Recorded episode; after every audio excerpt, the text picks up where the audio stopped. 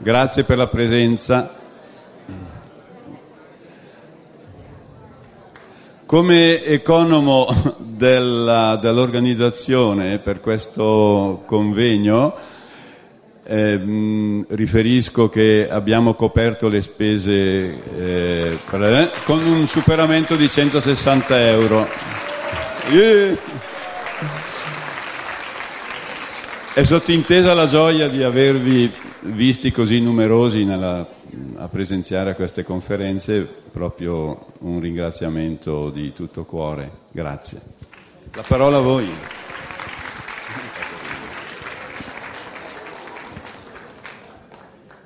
Allora io mi sento alleggerito, la mia parte l'ho fatta, sono tutto contento, adesso tocca a voi. Allora, eh, proprio lei che cita sempre pensiero cosmico, pensiero umano di Rudolf Steiner come eh, Mazlo, non eh, una volta, parzializzazione una volta, del uno, una volta che uno comincia con una botta, a me si sente così bene, mai sentito così bene. Sei bravissimo. Io, io trovo il suo giudizio sulla cultura scientifica delle scienze naturali un po' parziale perché eh, fondamentalmente quello che si dice sulla scienza naturale era secondo me più vero ai tempi di Rudolf Steiner quando impazzava il positivismo. Ma secondo me con la eh, scoperta, tra virgolette, della meccanica quantistica eh, si sono ribadite le realtà spirituali. Io eh, con le equazioni di De Broglie ho creduto prima alle realtà spirituali che non leggendo Steiner, perché sull'equazione si dice che l'elettrone è contemporaneamente corpo e onda. Poi con il principio di indeterminazione di Heisenberg, adesso lo dico solamente non per fare sproloquio di cultura scientifica assolutamente, ma per ribadire un concetto che eh, con quel principio si è negata alla scienza la possibilità di dare sempre affermazioni certe e dopo quel principio sappiamo tutti che il risultato scientifico è comunque un'approssimazione, qualunque misura è soggetto ad un errore. Quindi fondamentalmente il fatto di dire che il neurobiologo dice per forza il pensiero e il cervello pensa assolutamente in questo modo, cioè lo dice lui, però non è detto che tutti gli vadano dietro. Ricordo semplicemente 15 anni fa si diceva la depressione è dovuta alla mancanza di serotonina dalla parte di neurotrasmettitori e quindi però molte persone pensanti dal mio punto di vista dicono ok la depressione è associata alla mancanza della produzione di serotonina dai neurotrasmettitori ma è nella causa o è l'effetto? Cioè molti di noi oggi penso si facciano inevitabilmente queste domande quindi era semplicemente spezzare una lancia nell'atteggiamento scientifico in generale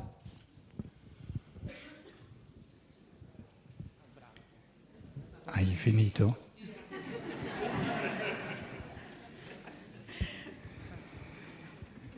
Mi par di capire da come mm, sei partita in quinta che ieri e l'altro ieri non c'eri, o mi sbaglio? L'altro ieri, perché proprio l'altro ieri abbiamo parlato, ho parlato di questa... Sono entrato nel merito della tua domanda. Prendiamo come esempio di quello che tu dici, che è giusto, e tu sai che non è in contraddizione con quello che ho detto io. Hai parlato di integrazione reciproca. Questa, diciamo, controversia che è imperversa in Germania, ma di sicuro anche in Italia, e parlavo di un neurobiologo, neurobiologo di primo piano in Germania che si chiama Wolf Singer eh, direttore dell'istituto Max Planck a Francoforte, che, prendo questo esempio perché è fondamentale, dice la neurobiologia ha dimostrato con eh, convincimento scientifico di cui tu parlavi, che ha il suo ruolo e che deve essere. La scienza naturale, l'umanità non potrà più vivere senza questa scienza naturale che indaga le leggi de, della natura, del mondo visibile, sensibilmente visibile. Dice i fenomeni di coscienza è dimostrato proprio sperimentalmente che sono tutti susseguenti a qualcosa che avviene nel cervello. Anche se un minimo, un millesimo di secondo dopo, non avviene mai nella coscienza qualcosa e qualcosa di corrispondente nel cervello dopo. C'è sempre prima, un attimo prima, un evento un, nelle sinapsi e nei, nei geni del cervello e dopo, un minimo di tempo dopo, qualcosa nella coscienza, un'immagine di sogno, eccetera. Ora, tu dirai, e hai detto, tra qualcosa che avviene prima e qualcosa che avviene dopo, non è necessario che ci sia un connesso di causalità. Possono anche essere due cose che non hanno nulla a che fare l'una con l'altra. Però, comunque, se c'è un nesso di causalità, che l'uno è causa, l'altro è effetto, io chiedo a tutte le teste qui in sala, è mai possibile che ciò che avviene dopo sia la causa di ciò che avviene prima? No, è un'affermazione assurda, perché ciò che do, avviene dopo non può causare ciò che è già avvenuto. È chiaro il discorso, è molto semplice. Quindi se c'è, e questa è la, l'ipotesi del, che il pensiero fa, se c'è un rapporto di causalità, e il rapporto di causalità è molto plausibile perché le corrispondenze sono sottilissime e immancabili, no? se c'è un rapporto di causalità ci tocca dire scientificamente, a ragion veduta e in modo convincente, che ciò che avviene nel cervello, sperimentabile a livello di percezione sensibile, complessissimo, dicevo che ormai ci sono indicatori che, che trasformano, diciamo, riassumono processi complessissimi nel cervello che non si possono percepire direttamente, con evidenziatori vengono, vengono diciamo, evidenziati, eh, riassunti, evi- semplificati ed evidenziati. Ciò che avviene nel cervello è la causa di ciò che avviene nella coscienza, perché quello che avviene nella coscienza viene dopo. Quindi la libertà è un'illusione perché tutti i fenomeni di coscienza sono determinati in un modo causale, in un modo deterministico, in un modo di natura da ciò che avviene nel cervello. Allora, a quel punto lì, subentra una scienza dello spirito se supponiamo che noi eh, accettiamo, adesso eh, riassumo, eh, se no non c'è più posto per nessun altro che faccia una domanda, io mi aspettavo che eh, venissero i sindacalisti a, a, difendere il lavoro, la paga, il salario che sale all'infinito, questa qua mi si presenta con... con allora mi perdonerai che riassumo un po' il discorso. La scienza dello spirito, se intesa rettamente, ci sono anche tanti antroposofi, per esempio, che inveiscono contro lo scienziato naturale e dicono no, non è vero che ciò che avviene nella coscienza che è spirituale è causato, è effetto di ciò che avviene nella materia. Invece è vero, te lo dimostra scientificamente che è vero. Quindi una scienza dello spirito, ben intesa, dice io nella coscienza non ho realtà ho soltanto immagini non reali, se no non potrei agire eh, liberamente con i contenuti della coscienza.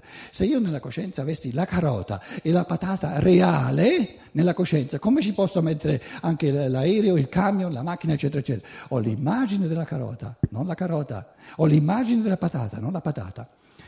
Quando io vedo la mia immagine nello specchio, dico, se c'è l'immagine di me, ci deve essere la realtà di me perché soltanto la realtà di me può, può proiettare l'immagine. Quindi se la coscienza è piena di immagini, ci deve essere la realtà di queste immagini.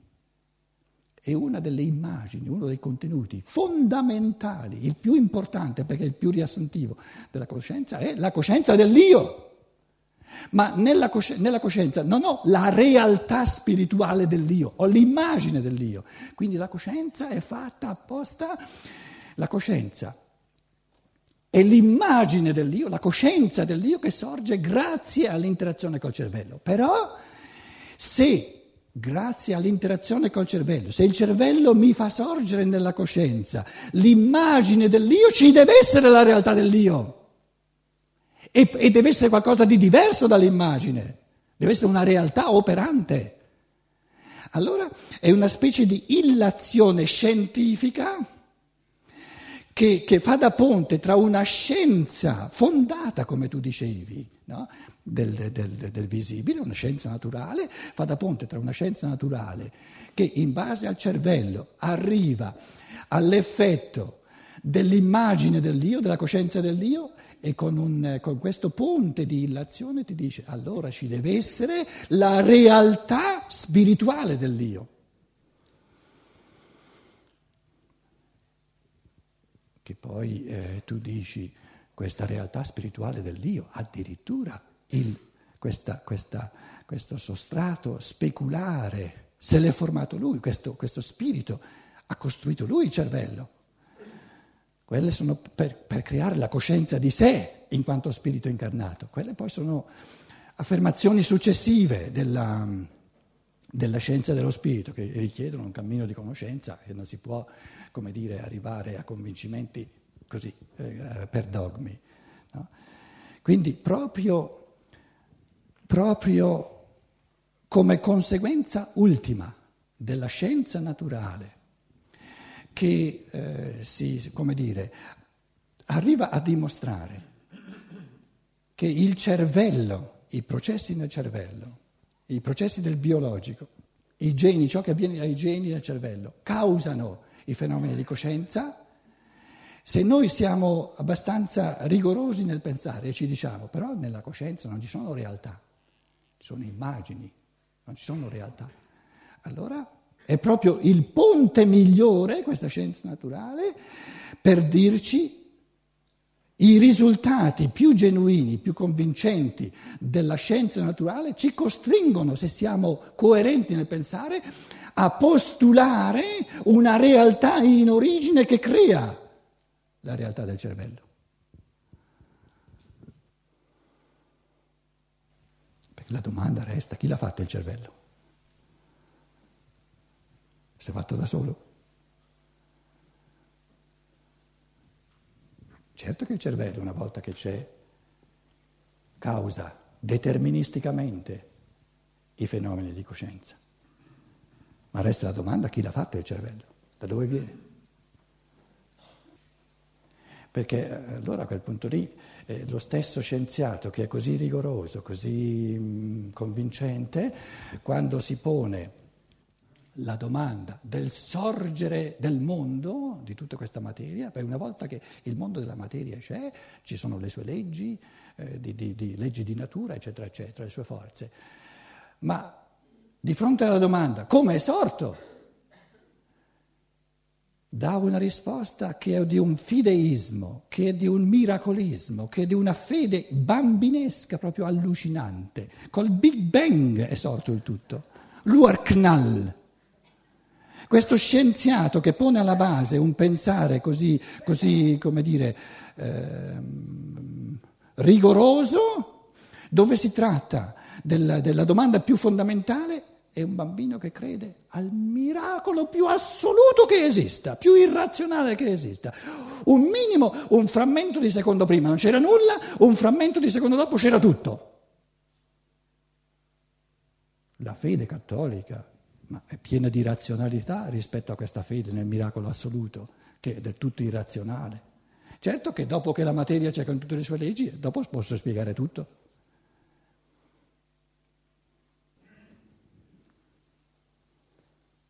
Dai che non è da italiani, sta così zitti, tutti belli in Germania, va bene, ma insomma in Italia. Allora. L'ho scritta perché è un po' lunga.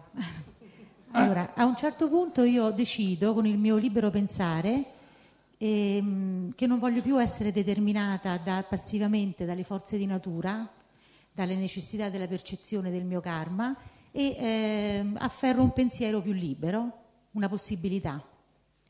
Questo pensare libero trova dei riscontri ostacolanti che vengono incontro come percezioni sia nell'anima, come sensi di colpa, resistenze, confusione, non, non riesco a, a, a, identificare se questo pensiero può incarnarsi o no, questo nuovo libero pensare, oppure eh, nelle resistenze dell'altro, l'altro individuo, o del mondo esterno che vive intorno a me, che ho creato fino adesso.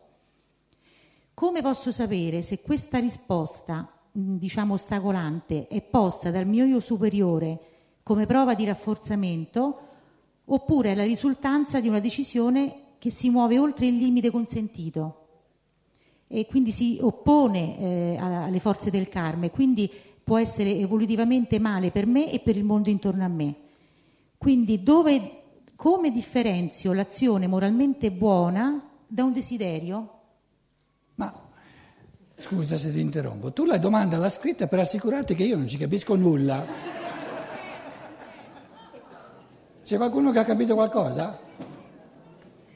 Eh, giungo alla conclusione, forse la conclusione più chiara. Eh, allora, eh, mi, mi, chiedo, eh, in poche parole, come agevolo, cioè la gioia di eh, seguire la mia evoluzione. La gioia di? Seguire e di agevolare la mia evoluzione. Dove alberga, dove la sento questa gioia se nell'anima io invece avverto, posso avvertire delle forze ostacolanti?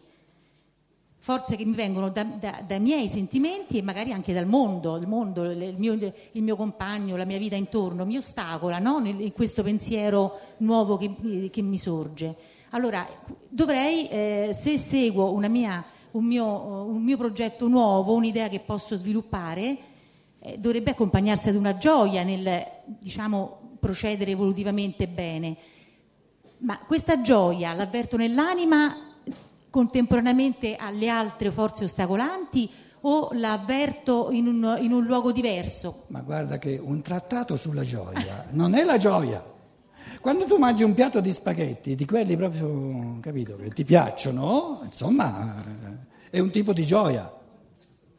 Vuoi scrivere un libro su questa gioia per sapere che cos'è? Ti senti bene. Sì, però posso avere anche, eh, la, la, attraverso questo ritorno negativo, posso pensare, il mio pensiero dice, forse sto sbagliando, ho portato questo pensiero a un limite che non mi ha consentito, perché devo rispettare... Torniamo ad Archimede, il fenomeno primigenio della gioia. Sta al bagno, mm, piede, gamba nell'acqua, dice, è il primo che l'ha scoperto, eh? Ma guarda, un momento, nell'acqua è più, più leggera, tira fuori, è più pesante, di nuovo nell'acqua. Tutto contento, ho capito, eureka, eureka, eureka. Cos'è la gioia? Godere il capire. Se l'essere umano non gode di capire ciò che prima non capiva, adesso capisco un'altra cosa in più, ah, adesso sì che... Vuoi scrivere un trattato sulla gioia? Tu dici, ma però Archimede dice, e se mi sbaglio?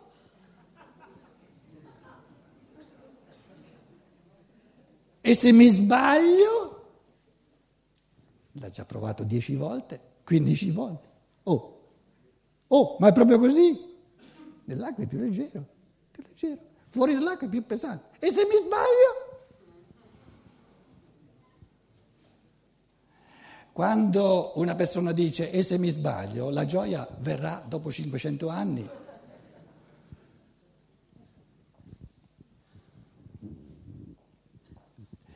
Il pensiero e se mi sbaglio significa non ho ancora capito, sono, sono ancora nel rovellio di capire.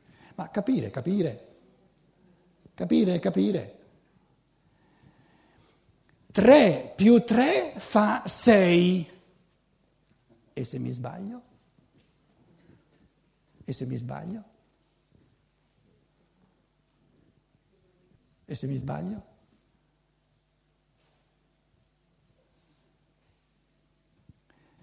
Sai cos'è? E se mi sbaglio? Un moralismo atavico del potere per impaurire l'individuo. La Chiesa Cattolica, infallibile è solo il Papa. E tu, sta attento, devi sempre pensare, e se mi sbaglio, e se mi sbaglio, e se mi sbaglio, sono ricatti di potere. L'intelletto, la mente che pensa è fatta per andare a colpo sicuro, oppure non c'è. Voglio dire, un compa- una bussola, una bussola Può l'ago della bussola sbagliarsi nell'indicare la direzione? può indicare una direzione sbagliata? No, se è rotta la bussola, l'ago non indica una direzione sbagliata, non indica nessuna direzione. E la differenza è enorme, è enorme capire che se la bussola è spaccata, l'ago non sta indicando l'ovest, l'ago non indica nulla perché non funziona. Se funziona, va a colpo sicuro, il nord ti dice. Se il pensiero, se l'attività pensante c'è, va a colpo sicuro. Se sgarra, non è perché il pensiero sgarra, è perché non c'è. E la cosa è diversa. E abbiamo un sacco di teste, non che pensano sbagliate, che non pensano. Perché i poteri di questo mondo sono tutti fatti per annubilarle, perché una, persona, una testa che pensa è pericolosa. Quindi io sento la voce cattolica, che, della Chiesa cattolica, sta attento se sbagli, sta attento se sbagli. Solo il Papa non sbaglia. Ve l'ho detto, mi pare venerdì sera, ha scritto un libro, Gesù di Nazareth, in Germania, Jesus von Nazareth, in Germania, diverse settimane, bestseller numero uno dello Spiegel, nella prefazione dice, io non parlo da Papa infallibile, esprimo le mie convinzioni su questo Gesù di Nazareth, il Cristo non esiste, e ognuno ha il diritto di contraddirmi. Dov'è il Papa infallibile? L'hanno messo in, sacre- l'hanno messo in sacrestia. Il Papa stesso l'ha messo in sacrestia. Io mi sono detto una gran bella cosa, ci voleva un Papa tedesco a mettere in sacrestia l'infallibilità del Papa, però l'ha fatto in un modo così elegante che i cattolici non se ne sono accorti. Perché in tedesco lo dice bello papale papale, la traduzione italiana. Perché è tedesco però è sempre papa, per quello. Eh sì. Allora, io avevo due domande sulla conferenza di stamattina al, al suo pa- principio, ma le lascio per dopo se ci sarà tempo. Parla, che... Parti con una, dai. Eh? Parti con una delle due. Sì, mi hanno invitato a parlare prima della questione dello stipendio. La questione dello? Il, chi mi ha dato il microfono mi Lo ha detto stipendio. parla prima della questione eh, ultima del, del, della possibilità di avere lo stipendio Sì, salario, per 500 sì. anni, il salario, sì. Sì, la paga. Allora, io parto da quello, poi se mi lasci spazio anche per le, le altre due che mi interessavano. Dai che pure. basta e avanza il primo, dai. Ah, grazie. Allora, volevo dire che ehm, c'è già stato un pensatore che ha eh, trovato eh, e ha teorizzato la possibilità di uno stipendio per tutti e questo è il professor Auriti dell'Università di Teramo nel suo libro La proprietà di popolo. Questo libro si basa sulla constatazione che attualmente la Banca d'Italia ha il diritto di signoraggio ed emette banconote per, noi crediamo per conto dello Stato italiano, in realtà le emette solo per se stessa, perché la Banca d'Italia non è nazionale ma è privata, è detenuta da un pool di banche italiane, quindi è assolutamente privata. Lo Stato italiano per procurarsi le banconote stampate dalla Banca d'Italia a costo quasi zero deve emettere titoli di Stato, i titoli di Stato vengono pagati con le nostre tasse e alla fine noi con le nostre tasse paghiamo i pezzi di carta che vengono stampati a costo zero dalla Banca d'Italia. Il professor Auriti ha fatto un semplice ragionamento, ha detto se noi ci riprendiamo il diritto di signoraggio abbiamo una montagna di soldi a nostra disposizione. E questa è la prima osservazione. Ci No, concateno- fermati, fermati, fermati. Lì è il punto. Ce lo, spieghi, ce lo spieghi come ce lo recuperiamo il diritto di signoraggio? Ce lo spieghi? Eh, Come, come facciamo? Una, una gran bella idea. È, Dimmi come è si fa. un'idea che deve prendere No, piede. no, no, no, dimmi come si fa. Beh, basta una legge. eh. Ah, guarda che per avere una legge deve avere una maggioranza. E io ho calcolato, se tutto va benissimo, 500 anni. No, va bene, va bene. Volevo solamente precisare che c'è qualcuno che ha già teorizzato come fare. Come se duemila anni fa non ci fosse stato nessuno che ha espresso queste idee. Vabbè, Ti spiace che abbia portato questo contributo? Non credo. L'hai presentata come se fosse stato il primo a... capito? No, dico solo che è uno che l'ha detto 30 anni fa, tutto qua. Sì, e uno l'ha detto E 2000 ha anni fa. spiegato anche un meccanismo eh, economicamente eh, che lo rende eh, facile e possibile.